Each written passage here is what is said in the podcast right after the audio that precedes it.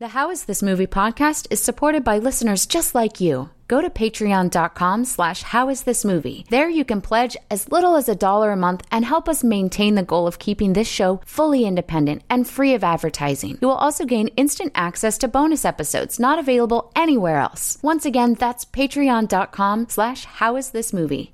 And now for our featured presentation. Dad! Dad! Dad! Oh, It's important. then wait. Count to 20. No, Dad, you listen. Junior! One, two, three, four. In Greek. Ena, Theo, Thea. Tessida, Dente. May he who illuminated this illuminate me.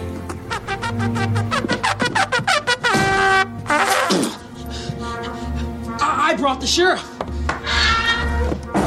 That's just the man I want to say. Now, there were five or six of them. I just All right. came after me. You still got it? Well, yes, sir. It's right here. I'm glad to see that. Because the rightful owner of this cross won't press charges if you give it back. He's got witnesses, five or six of them.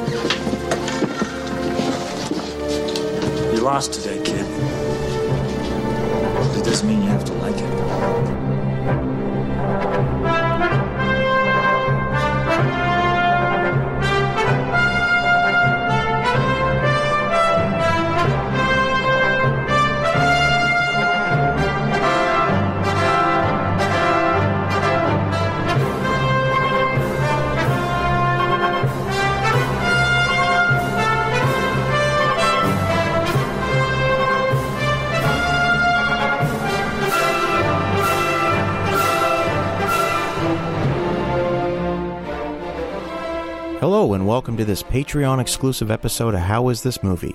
My name is Dana Buckler, and thank you so much for being a supporter of this show.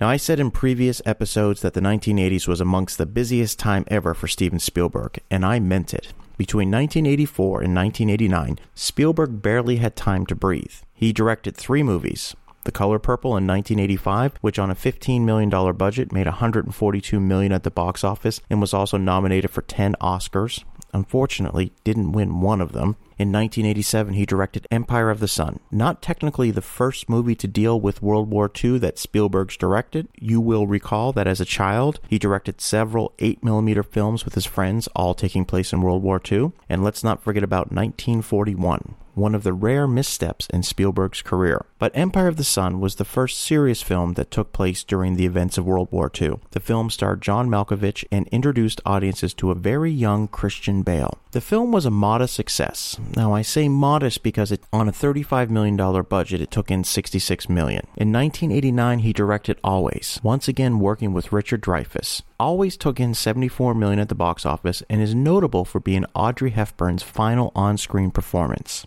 Now, I know what you must be thinking. Three films in a five year period? That's not unheard of. But what we haven't even talked about were all the films that he worked on as a producer.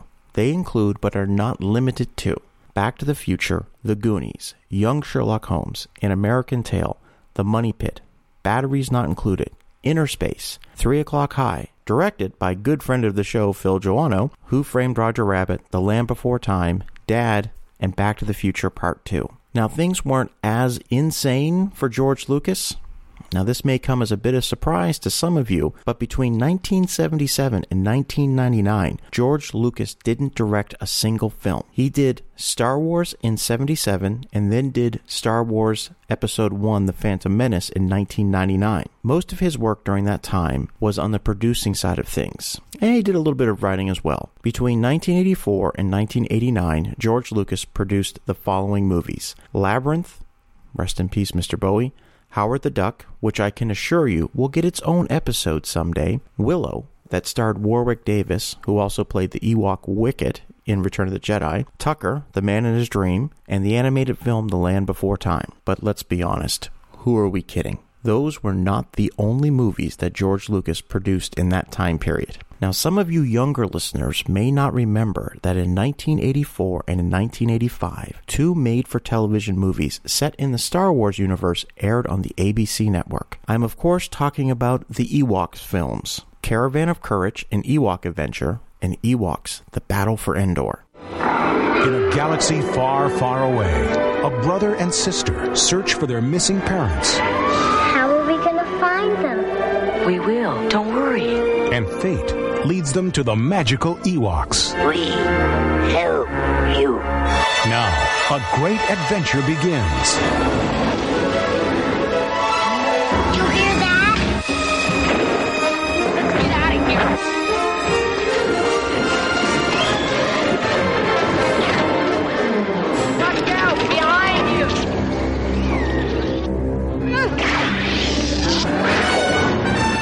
It's an action packed motion picture featuring incredible special effects from the award winning team of Industrial Light and Magic. That's Mommy and Daddy.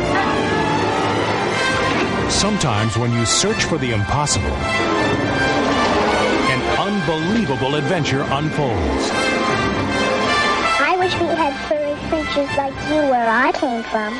Don't miss The Ewok Adventure, now on video cassette from MGM UA Home Video. Now, what's interesting about these two films is six years prior to the release of Caravan of Courage, George Lucas had essentially licensed the rights to Star Wars for a television special released in 1978 known as the Star Wars Holiday Special. Because of the following special program, Wonder Woman and the Incredible Hulk will not be presented this evening.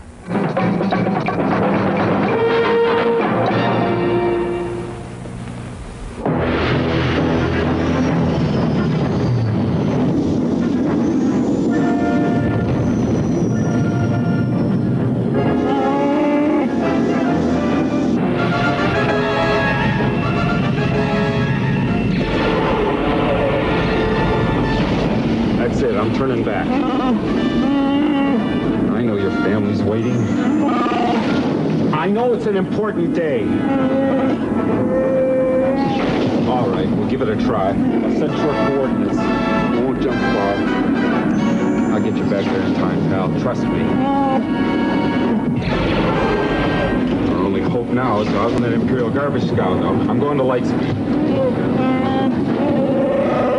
The spirit. You'll be celebrating Life Day before you know it. Stand by. Here's where we say goodbye to our unpleasant friends. Now, this particular special was released during the period of time when variety shows were all the rage. Kind of like what's going on these days in television, but I digress. The Star Wars Holiday Special made a lot of money for the network that aired it, but it only aired once because it's so unbelievably bad. Well, it's not even that it's bad, it just doesn't make any sense. Look, I'm just going to put it like this.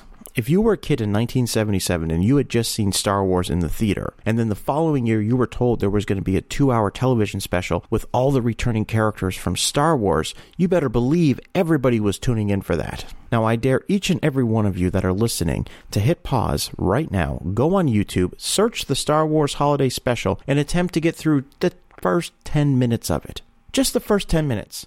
Good luck. Lucas had zero involvement in the Star Wars Holiday Special. He hated it so much that he's gone on record saying that if it was up to him, he would go and find every single recording of this particular special and destroy it with a sledgehammer. Now, going back to the Ewoks films, Lucas was extremely hands on, and I'm not necessarily sure that was a good thing either. Now, the Ewok films were theatrically released in Europe and were technically part of the Star Wars universe. Now, there was a time before Disney bought Lucasfilm that you could easily find bootleg copies of these movies on YouTube, but unfortunately, most of my recent searches in the past weekend have shown zero results. You can still find a trailer or two, but trust me, they need to be seen to be believed.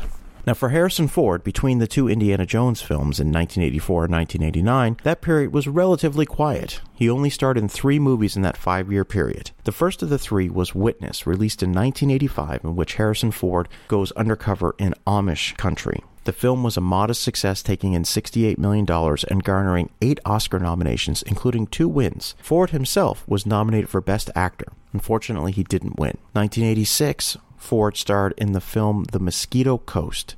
Now this was a financial failure taking in only 14 million, but it's notable for our story because one of the co-stars of the film was a very young River Phoenix. Harrison Ford would take 1987 off and then return in 1988's Working Girl. Now this was a big success, taking in more than 102 million in the US alone. The film co-starred Melanie Griffith and Sigourney Weaver. Now shifting back to the Indiana Jones saga. Now Spielberg and Lucas had always agreed that there was going to be three movies. This was going to be a trilogy of films. But after the mixed reviews of Temple of Doom, Spielberg especially was determined to right the ship and bring the franchise back to its roots, back to when it was fun. Immediately after the release of Temple of Doom, several people got to work on ideas for the next Indiana Jones film. Now, the first idea centered around a haunted castle, and a screenplay was written. However, the story was quickly rejected by Spielberg, citing that he'd, you know, he'd already done a haunted story with Poltergeist and didn't want to revisit that subject matter again. In late 1985, Lucas suggested that perhaps Indiana Jones should be searching for the Holy Grail. Again, another idea that Steven Spielberg shot down because religious artifacts were already explored in the first Indiana Jones film. I will give Lucas credit. He was persistent this time and really began negotiating with Spielberg about the idea of using the Holy Grail as the main plot device for the next film. Lucas explained that the Grail would offer immortality to all that drank from it. Reluctantly, Spielberg greenlit this idea, and Gremlins and Goonies writer Christopher Columbus,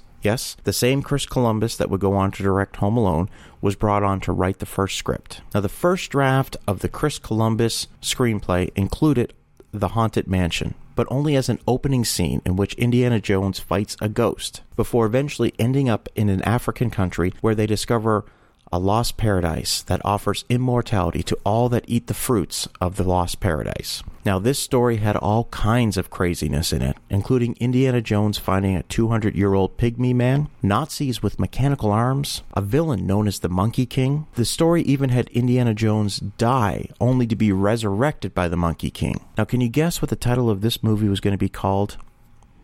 You're right Indiana Jones and the Monkey King. Chris Columbus would write a few more drafts of the story that would include Indiana Jones and another character playing chess with real life people that were disintegrated if they were taken off the board. Now, I want to emphasize that this movie almost happened, so much so that location scouting in Africa took place. Now, eventually, the entire idea was abandoned when it was determined that the film would not portray African tribesmen in a good light. Spielberg and Lucas had already caught a lot of flack for their portrayal of Indians in the Temple of Doom, and in no way, shape, or form wanted to go through that again. It was at that point that Spielberg suggested to Lucas that they should introduce Indiana Jones's father to the story. This would give audiences a chance to better understand Indy's background. The Holy Grail, which was kind of written out of Chris Columbus's script, would be reintroduced as a major plot device. The two Joneses would both be searching for the artifact independently and would find each other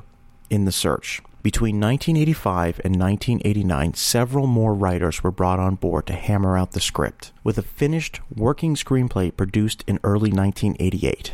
The search was on for the casting of Indiana Jones and what they were calling The Last Crusade. Now, the big question on everyone's mind was who was going to play Indiana Jones's father? Now, for Spielberg, there was only one option James Bond. If you recall in the first episode of this series, while on a beach in Hawaii, Spielberg and Lucas were discussing what they wanted to do next. Spielberg said that he wanted to make a film that took place in various locations around the world with big giant action set pieces. In a sense, he wanted to make his own James Bond film. Now, when I say James Bond, of course, I'm talking about the original James Bond, Sean Connery. Welcome to the podcast, Sean Connery. Four years, I don't think I've ever discussed anything that that man's been involved in. Now, here's just a little bit of background on Sean Connery. He was born August 25th, 1930, in Edinburgh, Scotland. He did join the Royal Navy but was discharged shortly after due to persistent ulcers. Now, early jobs for Sean Connery included being a milkman, a lifeguard, a construction laborer, a coffin polisher, and even a bodybuilder. By the early 1950s, he was living in London and found work at a local theater. He became quite intrigued with the theater lifestyle, and when he heard word of an open audition for a performance of South Pacific, he auditioned and got a small part in the production. That would start his acting career. Connery would appear in nine films in the 1950s. Now, most of these were small bit parts, extras, and walk on roles. He did, however, appear as a deckhand in the 1958 film A Night to Remember, based on the sinking of the Titanic. In 1962, Sean Connery landed the role of a lifetime, a role that he will forever be linked to. The role, of course, was as 007 James Bond in 1962's Dr. No. Neuf à la banque. I need Carte. another thousand. I admire your courage, Miss. Uh, Trench. Sylvia Trench. I admire your luck. Mr. Bond. James Bond. Mr. Bond, I suppose you wouldn't care to, um, raise the limit? I have no objections. C'est pas possible, madame. C'est illégal, monsieur. No. C'est suivi, monsieur.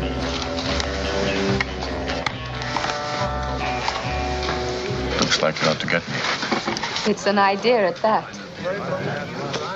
Eight. Huit à la ponte. Neuf à la banque. Excuse me. Thank you.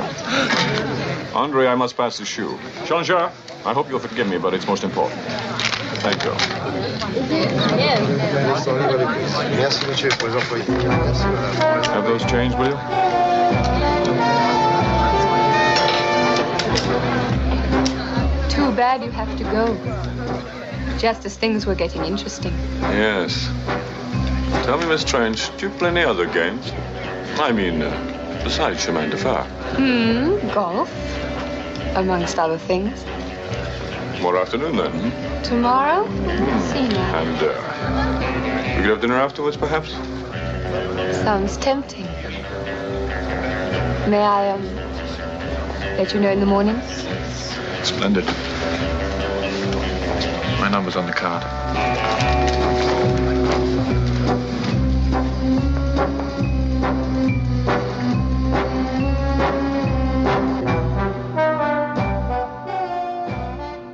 Connery would play James Bond a total of seven times between 1962 and 1983. Other notable roles for Sean Connery included films like Murder on the Orient Express, A Bridge Too Far, Highlander, and The Untouchables. Sean Connery was offered and accepted and was officially cast to play the role of Henry Jones Sr. Junior? Yes, sir. It is you, Junior. Don't call me that, please. Well, what are you doing here? I came to get you. What do you think?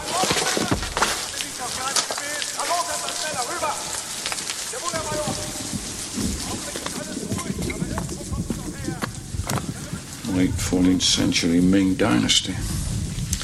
Oh, it breaks the heart. And the head. You hit me, Dad. I'll never forgive myself.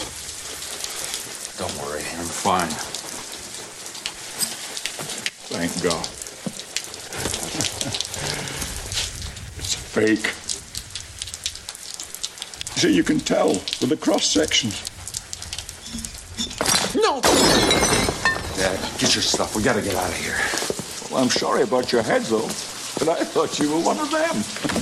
Dad, they come in through the doors. Good point. But better safe than sorry. Hmm, So I was wrong this time. But by God, I wasn't wrong when I mailed you my diary. You obviously got it. I got it and I used it. We found the entrance to the catacombs. Through the library? Right.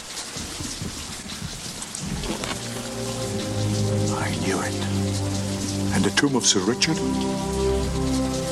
Found it. He was actually there. You saw him? Well, what was left of him?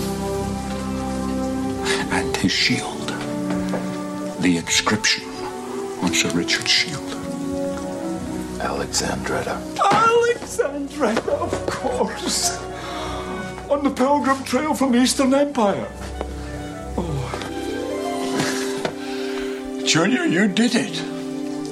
No, Dad, you did. 40 years. If only I could have been with you. There were rats, Dad. Rats? Yeah, big ones. What do the Nazis want with you, Dad? They wanted my diary. Yeah? I knew I had to get that book as far away from me as I possibly could. Yeah.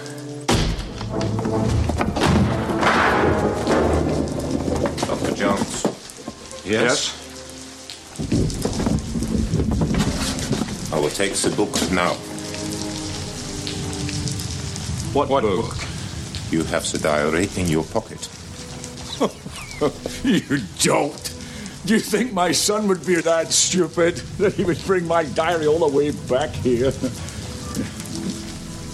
You didn't, did you? You didn't bring it, did you?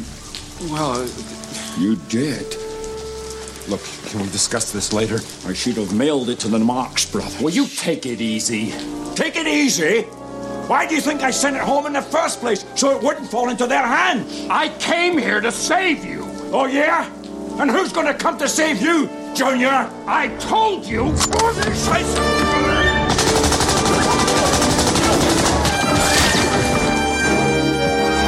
Don't call me Junior. Now, there was another role that needed to be cast that was going to take a lot of careful consideration. In the finished script for Indiana Jones and the Last Crusade, the opening sequence takes place while Indy is a teenager. Harrison Ford was the first to recommend an up and coming actor by the name of River Phoenix for the part. The two had previously worked together, like I mentioned, The Mosquito Coast, in which River Phoenix plays the son of Harrison Ford's character. River Phoenix was born August 23, 1970, in Oregon. Now, to say that River had an unusual childhood would be putting it mildly. His parents met in 1968 while his mother was hitchhiking. River's father, John, picked up his mother and the two headed to Oregon where they worked on a peppermint farm in exchange for free room and board. This, of course, was the late 1960s and his parents were heavy into the hippie lifestyle. Shortly after River was born in 1970, his parents joined a religious cult known as the Children of God. Now, the Children of God was a sort of a unique religious cult in, in the sense that it was a hybrid of both the hippie and Christian ideologies. They were sort of all merged into one. River's parents would have four more children in the 1970s, and by 1977, the family, which had spent the majority of the decade traveling around the country, literally street performing for money, found themselves living in a church in Caracas, Venezuela. They would perform weekly at the church in exchange for room and board.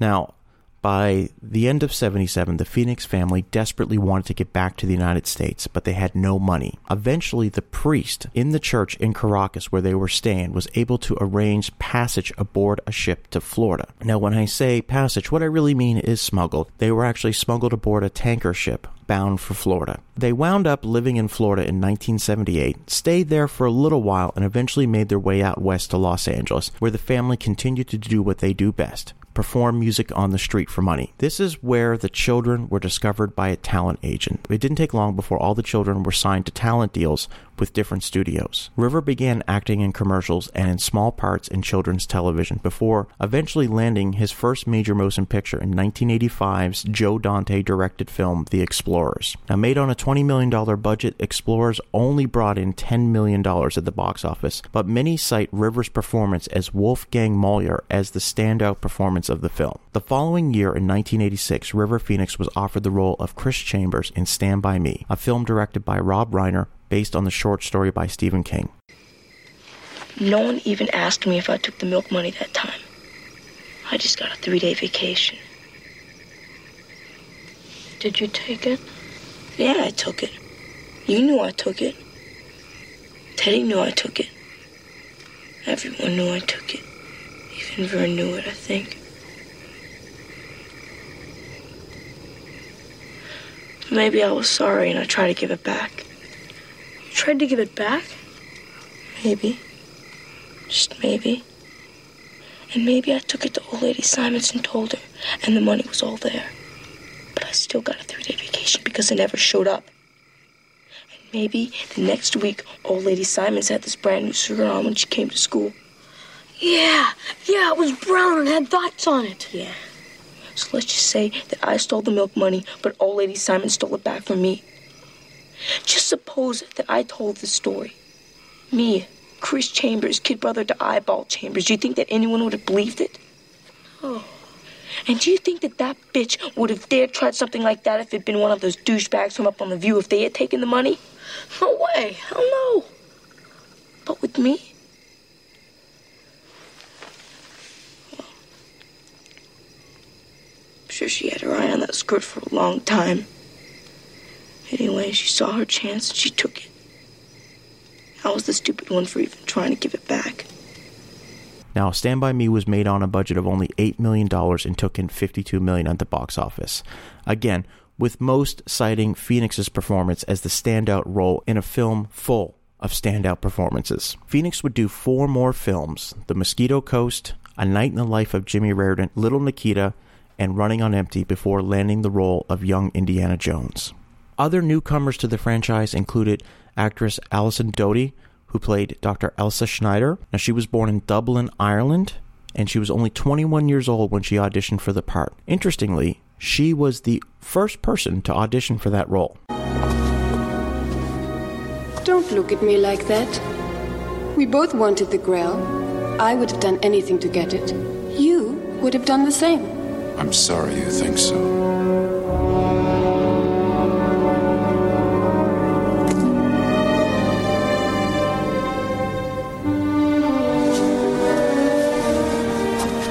I can't forget how wonderful it was. Thank you. It was rather wonderful.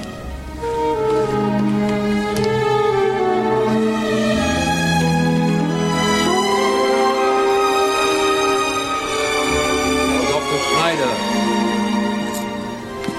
Your car is ready.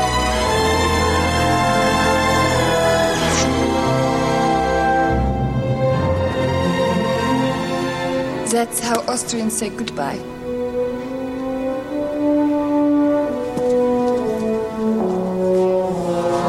And this is how we say goodbye in Germany, Dr. Jones.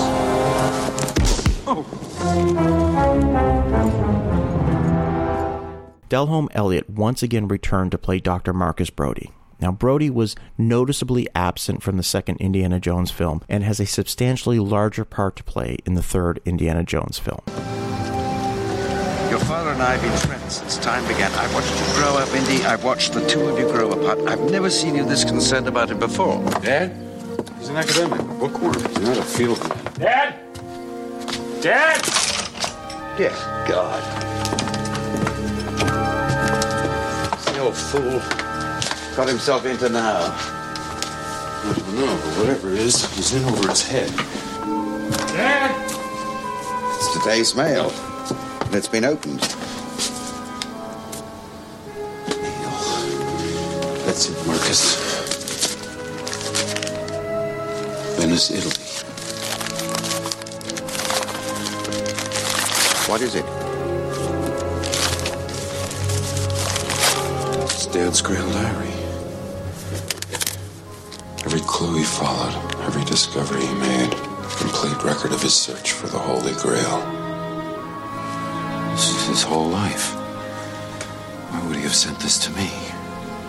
I don't know. Someone must want it pretty badly.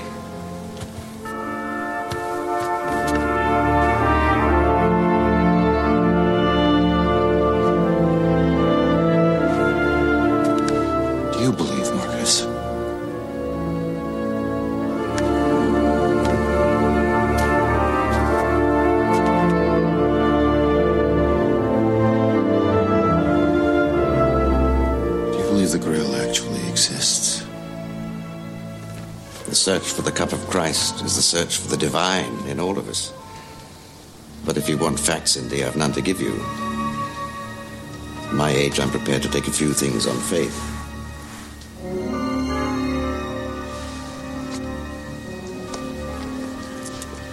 Call Donovan, Marcus. Tell him I'll take that ticket to Venice now.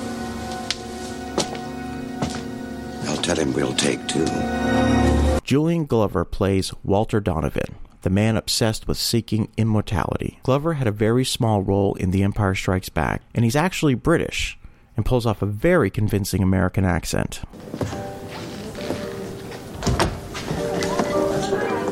I trust your trip down was comfortable, Dr. Jones.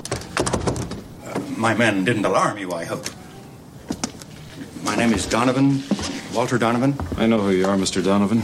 Your contributions to the museum over the years have been extremely generous. Some of the pieces in your collection here are very impressive. Well, like yourself, Dr. Jones, I have a passion for antiquities. Have a look over here. This might interest you. Well, it's sandstone, Christian symbol, early Latin text, mid 12th century, I should think. That was our assessment as well. Where'd this come from? My engineers unearthed it in the mountain region north of Ankara while excavating for copper. Can you translate the inscription? Quis quis bibit aquam. Who drinks the water I shall give him, says the Lord. Will have a spring inside him welling up for eternal life. Let them bring me to your holy mountain in the place where you dwell, across the desert and through the mountain to the canyon of the crescent moon, to the temple where the cup that where the cup that holds the blood of Jesus Christ resides forever. The Holy Grail, Dr. Jones. The chalice used by Christ during the Last Supper. The cup that caught his blood at the crucifixion and was entrusted to Joseph of Arimathea. The Arthur legend. I've heard this bedtime story before. Eternal life, Dr. Jones. The gift of youth to whoever drinks from the Grail. now, that's a bedtime story I'd like to wake up to. An old man's dream. Every man's dream, including your father's, I believe. Producer Robert Watts was once again brought on to helm and oversee production for the third Indiana Jones film. Now, with Temple of Doom being a much more contained story, very few locations were used. Sri Lanka and Elstree Studios in England were pretty much the predominant areas that were used to film Temple of Doom. For The Last Crusade, once again, it was time to go globetrotting. On location shooting included filming in Jordan, Venice, Italy, where, where Robert Watts was able to secure the Grand Canal of Venice for filming, something that had almost never been done before. Now, the opening prologue of the film, now on screen it will say Utah, but that was actually Colorado. The motorcycle chase scene was actually shot near Skywalker Ranch in California. But interestingly, some of the most iconic scenes in the film were actually shot at Elstree Studios in England, including the scenes involving the Zeppelin, the library in Venice, the catacombs in Venice, and a good portion of the motorboat chase scene. In Raiders of the Lost Ark, there was a scene involving thousands of snakes. In Temple of Doom, there was a scene involving thousands of bugs. Not to be outdone in the third Indiana Jones film, there's a scene that called for thousands of rats. Now, specifically, the scene I'm talking about takes place in the catacombs of Venice. Now,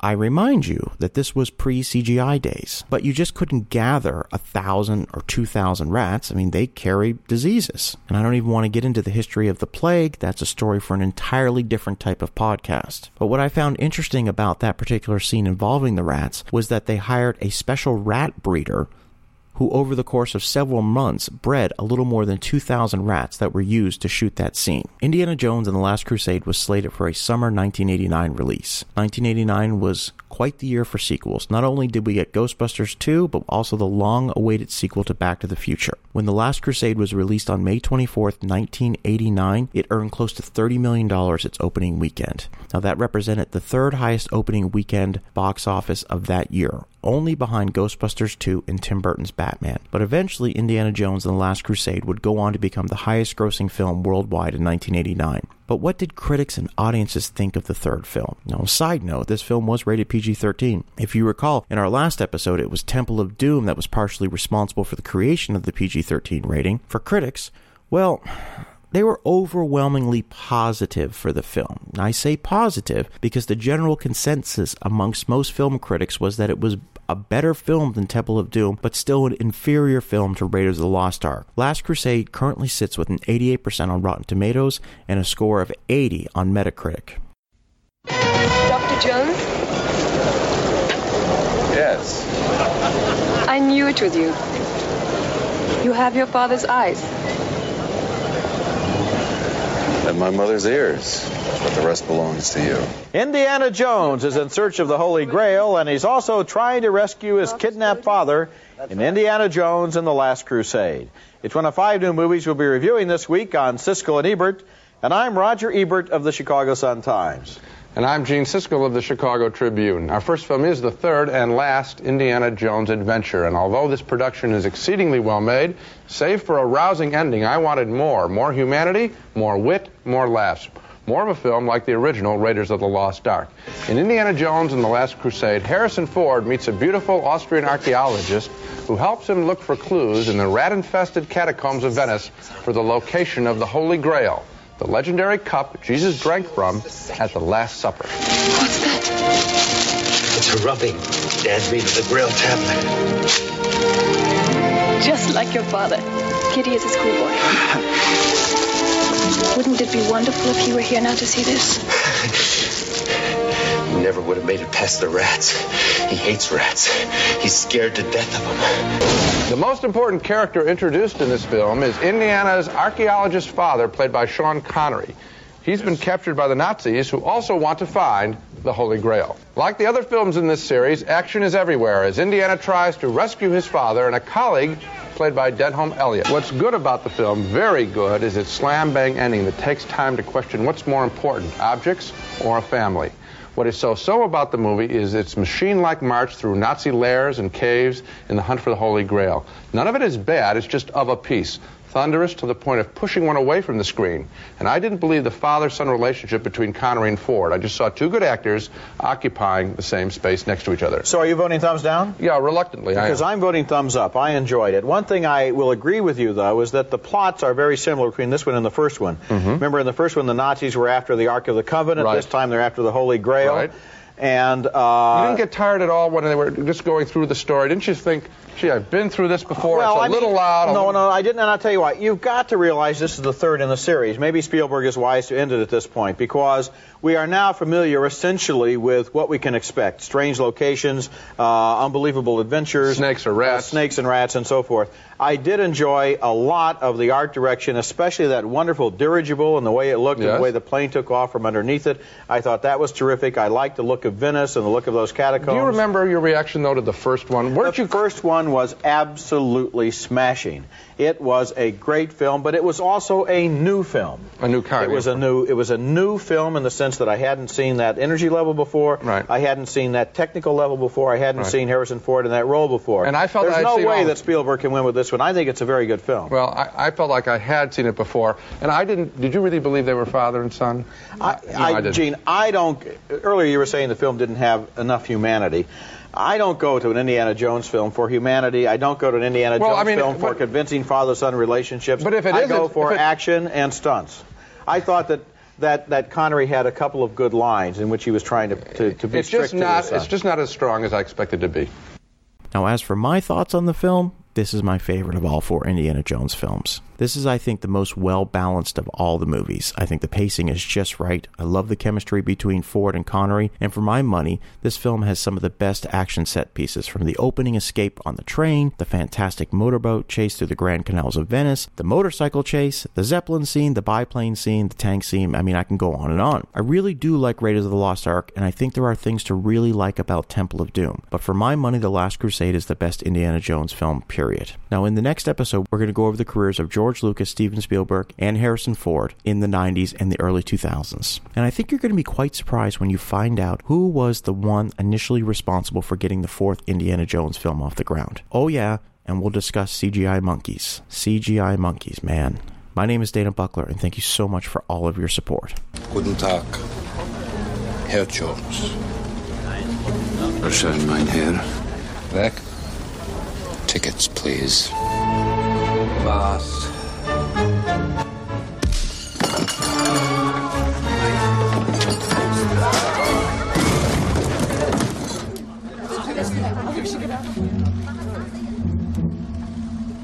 No ticket.